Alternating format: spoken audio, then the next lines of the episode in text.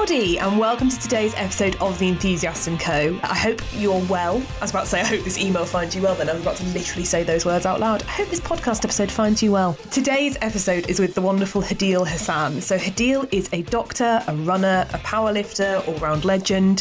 One of the things I wanted to do with The Enthusiast is just chat to different people. Like, the whole thing is chatting to people about what makes them enthusiastic, and this includes people whose enthusiasms are so outside of my own experience or, or pool of enthusiasms because I love knowing why people love what they love.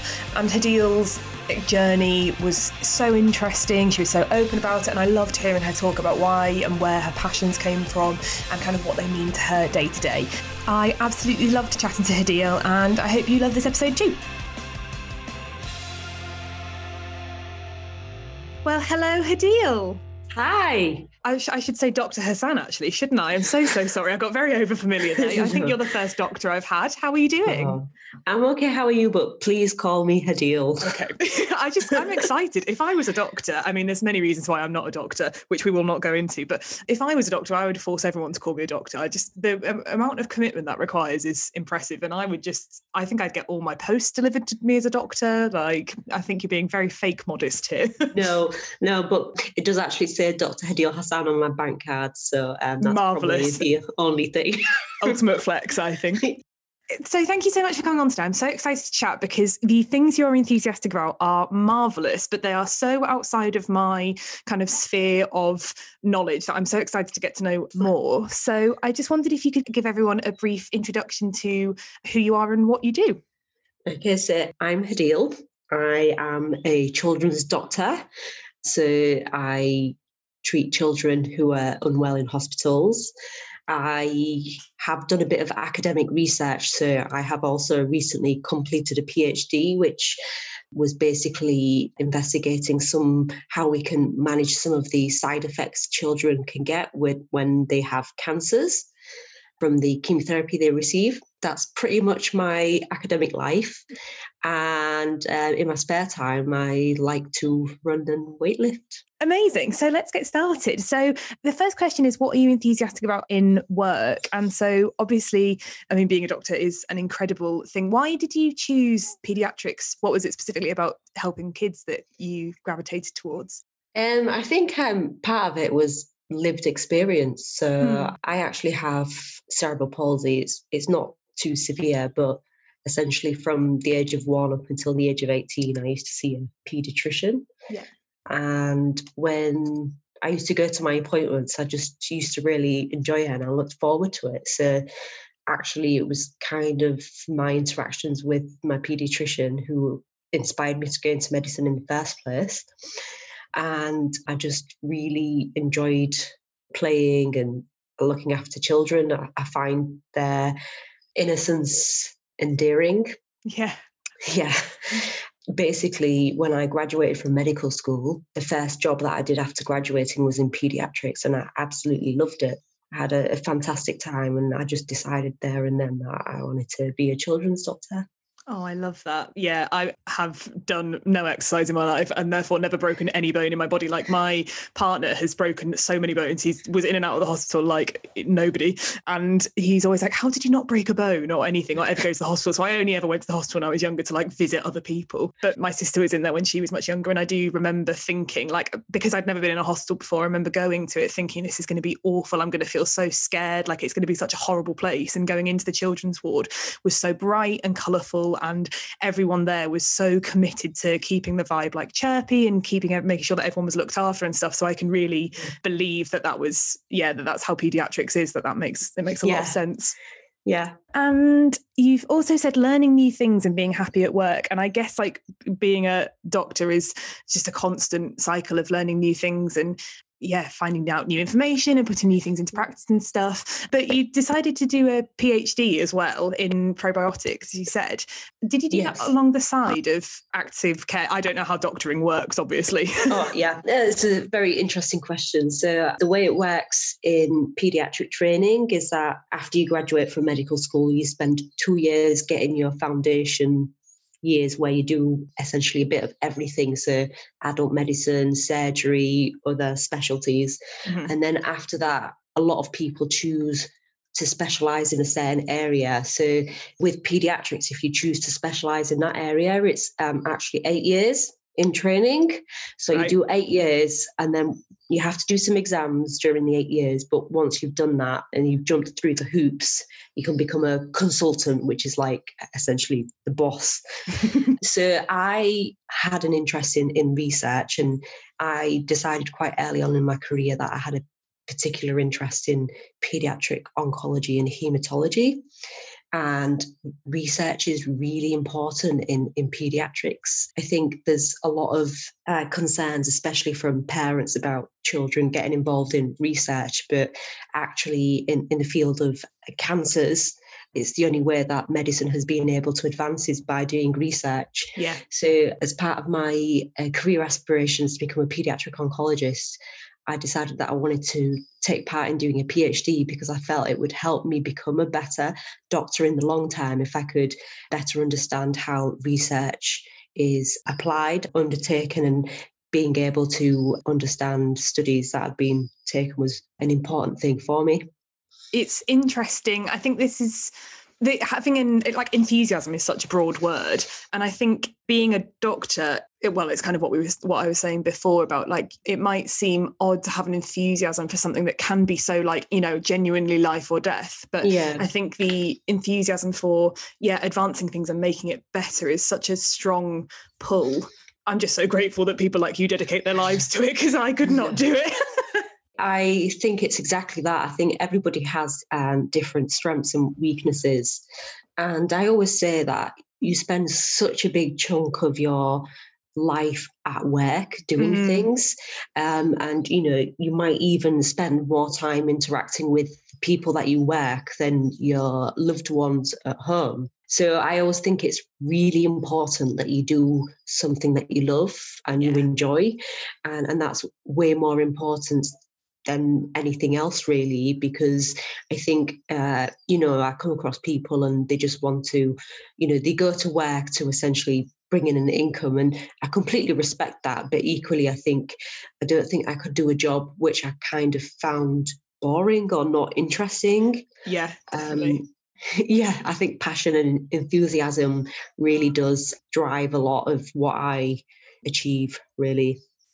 I love that perfect podcast for you to come on then. Thank you very much. Yeah. Imagine if you were like no i hate it. I'd be like okay moving on. Um, yeah. and so the next thing that i ask all my guests is what are you enthusiastic about in play? And for anybody that's not listened before just play is kind of as a caveat is my interpretation of hobbies and extracurricular activities because i have always hated the word hobbies because i never had any. So you said running and weightlifting first of all. And you are an ASICS front runner aren't you Yes. Yes. And so you've done many marvelous running challenges that I was reading all about this morning. Can you talk to us a bit about why why you're enthusiastic about running so much?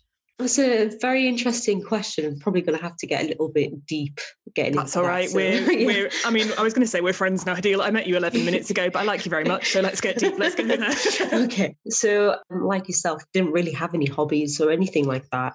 I actually got married quite young. I was 20 when I got married, actually. And it was very difficult. I went through seven years of a very difficult marriage. It was abusive. I ended up well leaving leaving the marriage and as i was coming to terms with leaving the marriage i just felt like i just wanted to have something for myself mm-hmm. to focus on and um, that's kind of how i got into running so at first it was just doing the odd little you know jog around around the block and then it was okay i'll do some 5ks then it was 10ks then it was a few half marathons and then it was i've done four marathons now actually so i'd say that i kind of fell into it um, mm-hmm. but as, as time went on it became such a, an important part of my life and I think we spoke about what I loved about work, and I, I, would say for a long time, I think work was probably the only thing that I had in my life. I yeah. was essentially obsessed with it. And I think um, the older I get, the more that I realize actually it's really important to try and have interests and a balance in life. And and I, I think uh, running has really helped that yeah that is fascinating and thanks so much for your honesty as well with that because i think that's really yeah open and, and vulnerable thing to share but i don't mean that in a way that it was bad i mean like i'm yeah really Yeah. grateful that you kind of shared that Thank you. um how did you become an asics front runner how does that process work because you're not just a runner you're like the poster girl for running um, I kind of came across it by chance. I was running, and um, I think because I was going through a difficult time, I was kind of using social media just to talk about uh, my feelings and how how I like can deal with my feelings in, in running. And uh, I literally randomly came across an advertisement for the Asics Frontrunner post. And at the time, I thought, oh, there's no way that I'm going to get it because I'm not really like, I enjoy running, but I'm not, you know, I'm not a talented runner. I just do it because I enjoy it. Yeah. But I always think, well, you've got nothing to lose by trying Mhm. and that's essentially my motto in life. So I just thought I'd give it a go. And then um, the next thing that happened was I got um, a message from the community manager saying she wanted to chat.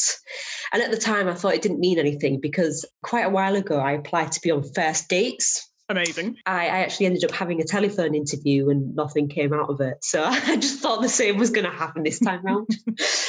but actually, she said that she she loved what I wrote. I had written a blog and she'd read my blog and she just said that she loved what I spoke about and it had been decided that she wanted to invite me to be part of the team. And that was that. Ah, I Yeah. love that. I also love that you were like, no, it didn't work for first dates, therefore it won't work for ASICS front running. And then it did. So F you first dates. That's what I say. yeah. the real loser there. Each episode this season, I'm working with Untitled Project to shine a light onto businesses that we absolutely love and think you would love too. And today's is Bryony Cullen. Bryony Cullen is a digital marketing consultant specialising in the parts of marketing which help your website get discovered SEO and PPC.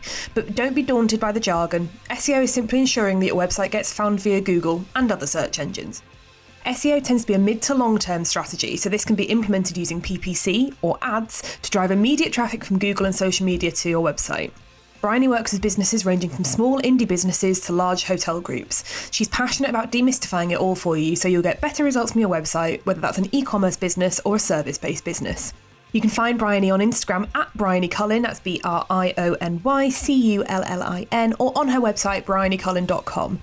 Or try Googling freelance digital marketing if you're in the UK. You should find Bryony on page one of Google, which is the ultimate flex, I think. And weightlifting as well. Did that come kind of after you found running, or is it something you've always done, or is it kind of for running? It kind of came through running. So um, obviously, I'm, I, I would probably say that I'm a bit of a, a geek or, or a nerd, and, and whenever I come across something new, I like to read about it and Uh-huh. understand it properly. So as I was getting into the longer distances, I was reading about how um, strength training is actually really important for for running to Mhm. prevent injuries.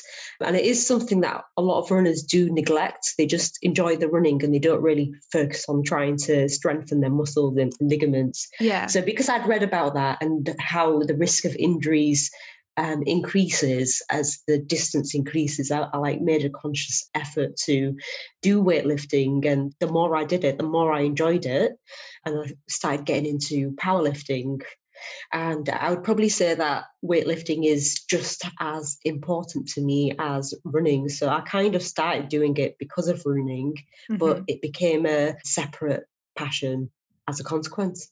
I love that approach to being like, right, if I'm going to like something, I'm going to really like it. And then going in on reading all the research and everything. I'm very much the same. Like, I can't like Yeah. things casually. I either commit wholeheartedly, like, I'm very much the embodiment of zero to 100. I either don't like it at all or I'm obsessed with it and commit fully to it. I, I always call myself an all or nothing type Yeah. of girl. yeah, definitely. And then when do you ever get that when your friends just kind of like half do something, which is totally fine, but you're just like, but how do you do that? Like, how do Yeah. you, why, how is your brain and body working like that? Like, why are you not obsessed with this thing immediately? yes, I completely get that. it's so so confusing to me. But that, I mean, that is Yeah. the variety is the spice of life. I was reading an interview with you with women's running earlier, and that was one of the things that kind of came out to me from that was your commitment to kind of looking after yourself like that was your one of your kind of biggest takeaways was the importance of looking after yourself and that's something you also said in that was you know a lot of people you know when they want to become runners or they are runners they just focus on the running aspect but not necessarily the kind of the, the rest days and the looking after themselves yeah. and that's a really nice thing to read as somebody who would like to get into running more in a way that makes it feel more approachable i think because that makes me yeah. think like okay there's science behind it and i can do it and i don't just need to suddenly go out there and start running 10Ks every day. Like I'm not a machine, I am a human and it's part of a. Yes. I think it just brings the self care element of it as in something yeah. that you're doing for you to kind of connect yourself with it. That feels yeah. very. I mean, I'm going to say approachable. You've run four marathons, so it's not that approachable. I'm not going to lie to you, but no. it makes it feel, um, yeah, much more accessible. I think, which I love. But that's exactly my point. Um, when I started out with running, I, I genuinely did not think that I would be running any 10Ks or half marathons and marathons. And, you know, I, I, ran my first half marathon and I kind of was like, well, I'd like to do a marathon as a, a bucket list. And mm-hmm. um, so you're saying that it doesn't seem attainable, but actually, you never know once you start something you don't know what's going to happen. Oh my god! If um, I ever run a marathon, Hadeel, it will be entirely down to you. yeah, I think my attitude is I'm not going to be the fastest runner. I'm not going to be the best weightlifter, but equally, you want to be as healthy as possible for as long as possible. Yeah. So I very much like the idea of being active when I'm like 70 or 80. I don't know how realistic or ambitious that is. I'm quite mindful as not wanting to injure myself actually. Yeah. And um, to do that, you you have to rest well, you have to eat well, you know, you have to, you know, listen to your mind because sometimes your mind and your body wants different things and um, it's all about the long term goal. So sometimes I'll tell myself, well, I might not be as quick or as fast as somebody else, but my goal is something different. I just want to be as active as possible for as long as possible. Yeah, that makes complete complete sense. It's kind of not about the surface level, you know. I mean, it is to a certain extent about the speeds and stuff, but it's more about yeah. what it's doing for you and how it feels. That makes complete yeah. sense. And the third thing you've put forward, what you're enthusiastic about in play, is traveling, which I think we're all feeling at the moment. Um, yeah. So, what's your relationship with traveling? Where, where have you been? Where have you loved? Tell me all. oh, I've not really done like very long holidays, but I've traveled to a lot of places. So, mm-hmm. I'd say some of my favorite places that I've visited are actually Thailand. Yes. Um, I love Thailand. I, I, went there by myself in 2019 and I was a bit apprehensive about going to a, a country that speaks a, a different language, but mm-hmm. I literally had the time of my life. Oh, I'm so glad to hear that. Yeah. And I've been to LA. I did the LA Marathon last year. That that was amazing. It was a, a treat to myself after I submitted my PhD. Oh my god, uh, amazing! Uh, I've also been to Lebanon in, in the Middle East, and I, I, actually spent two months there when in my final year of medical school as part of the medical elective. So I've been to different continents, and I always feel like you learn more about yourself when you travel, and that's why I love it. And I'm actually quite sad because obviously because of the coronavirus pandemic, this has been the longest period that I've not traveled in my adult life. So the last place I went was LA for the marathon in March last year. Oh my god. Just, wow, I'm getting March last year as well. You just you you just got in. yeah, literally it was it was the week before um they announced the lockdown. oh my god. I'm, I'm getting really itchy feet, like I'm like desperate to to travel really. well, you are moving to Toronto, aren't you, this year? Yes. So there we are, itchy feet scratched. yes. And so actually, after I finished my uh, PhD, I felt quite, you know, I just felt like I just needed a break. I was quite mm-hmm. exhausted and tired. So initially, I planned to have like a break from like uh, pediatric training, and I was yeah. going to spend the year like doing a gap year essentially because I've never taken time out to do a gap year or anything. Yeah. So I was really looking forward to like spending a, a year of traveling, but obviously the pandemic happened and um, I never got to do that. So basically, I applied for a fellowship in, in Toronto, which is a pediatric hematology and oncology fellowship at the uh, Sick Kids Children's Hospital. And I thought, well, because I've not had a chance to go traveling, I'll just apply because it would kind of make up for the fact that I've not been able to travel this year. Yeah. To be honest, I have no idea how I actually got the post, but um, I think it has made up for the fact that I've not been able to travel during this year. That is so exciting. Yeah. Oh my God, how exciting. When do you go? So the job starts on the 1st of July. Mm-hmm. and I've booked my flight for the 8th of June. So I figured I don't know yet if I'll have to isolate for two weeks. Yeah. Um, so I've just kind of factored in enough time to isolate and you know settle into my new place. But equally, I figured that if I don't have to isolate by then, then I'll be able to have uh, three weeks of traveling around Canada, which would be fantastic. Oh my god! You've So- also picked lots of places that have excellent food, like Thai food, exceptional, Lebanese food, exceptional, poutine, Yeah. the national dish of Canada, exceptional stuff. Like, yeah, I can. Your priorities here, I think, are excellent. yes, I'm very much a, a foodie, yeah. and I, I absolutely love Thai food too. So, Yeah. uh, I was just thinking about how how good it is that you did the your big Thailand trip in 2019. Can you imagine if you'd booked it for 2020 and then had it cancelled? You'd have been like, yeah. no. yeah i just like i kind of like look back at it and i'm just like it just feels like a different life yeah, it's really uh, it's it's really hard for everyone and i'm just like i'm dying for like you know to get back to some sort of normality i'm i'm really not enjoying this current lockdown to be honest Yeah, I think that's entirely reasonable, actually, I have to say. um, it's funny, my last trip was to San Francisco because my friend ran the San Francisco Marathon, but obviously I didn't. But I got up and cheered along with her. So I kind of feel like I did it, but obviously I didn't run the 26 miles. cheering is actually really fun the year before last i went and cheered at the london marathon and it, it is an awesome experience so you know don't put yourself down it's well, I really didn't. fun I didn't realize this was a thing, but my friend in her training, she did the Hackney half. So we went and cheered on the Hackney half. And then after like she ran past us, I said to her boyfriend, I was like, So what do we do now? He was like, Well, we cheer on the other people. And I was like, Oh my God, I love this. Like, I love just going out for the day, cheering on random strangers doing excellent things. I was like, This is an excellent pastime. It's really fun actually because like you know when you do a race, like you wear like a race bib and it'll Mhm. have your your name on it. So sometimes it'll just have a number, but sometimes you can put like your name. So like I put like my um, Instagram nickname is Hadooli. So like when I'm running to the race line, you'll just have like random strangers being like, "Come on, Hadooli," and it's just like it's quite fun actually.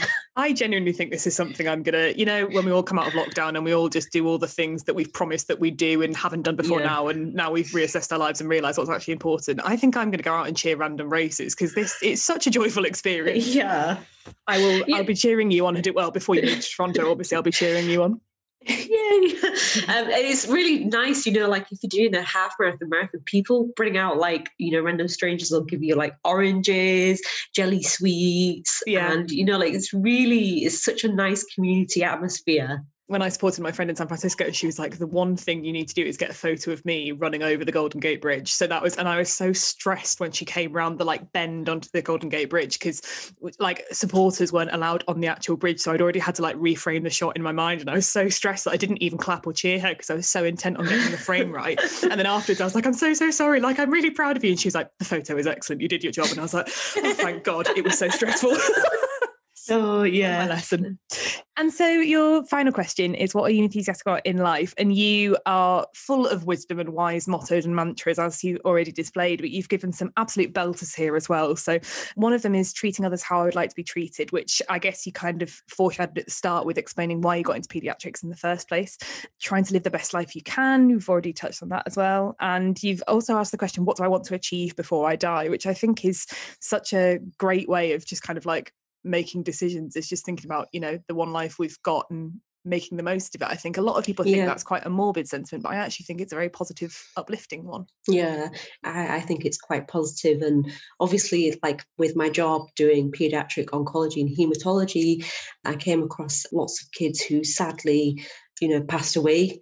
And um, a lot of my interactions with them has kind of shaped how I view this life. Yeah. Uh, very much i think some sometimes people just you can just get stuck with the monotony of day in day out and it, it can be quite difficult to break away and do something different.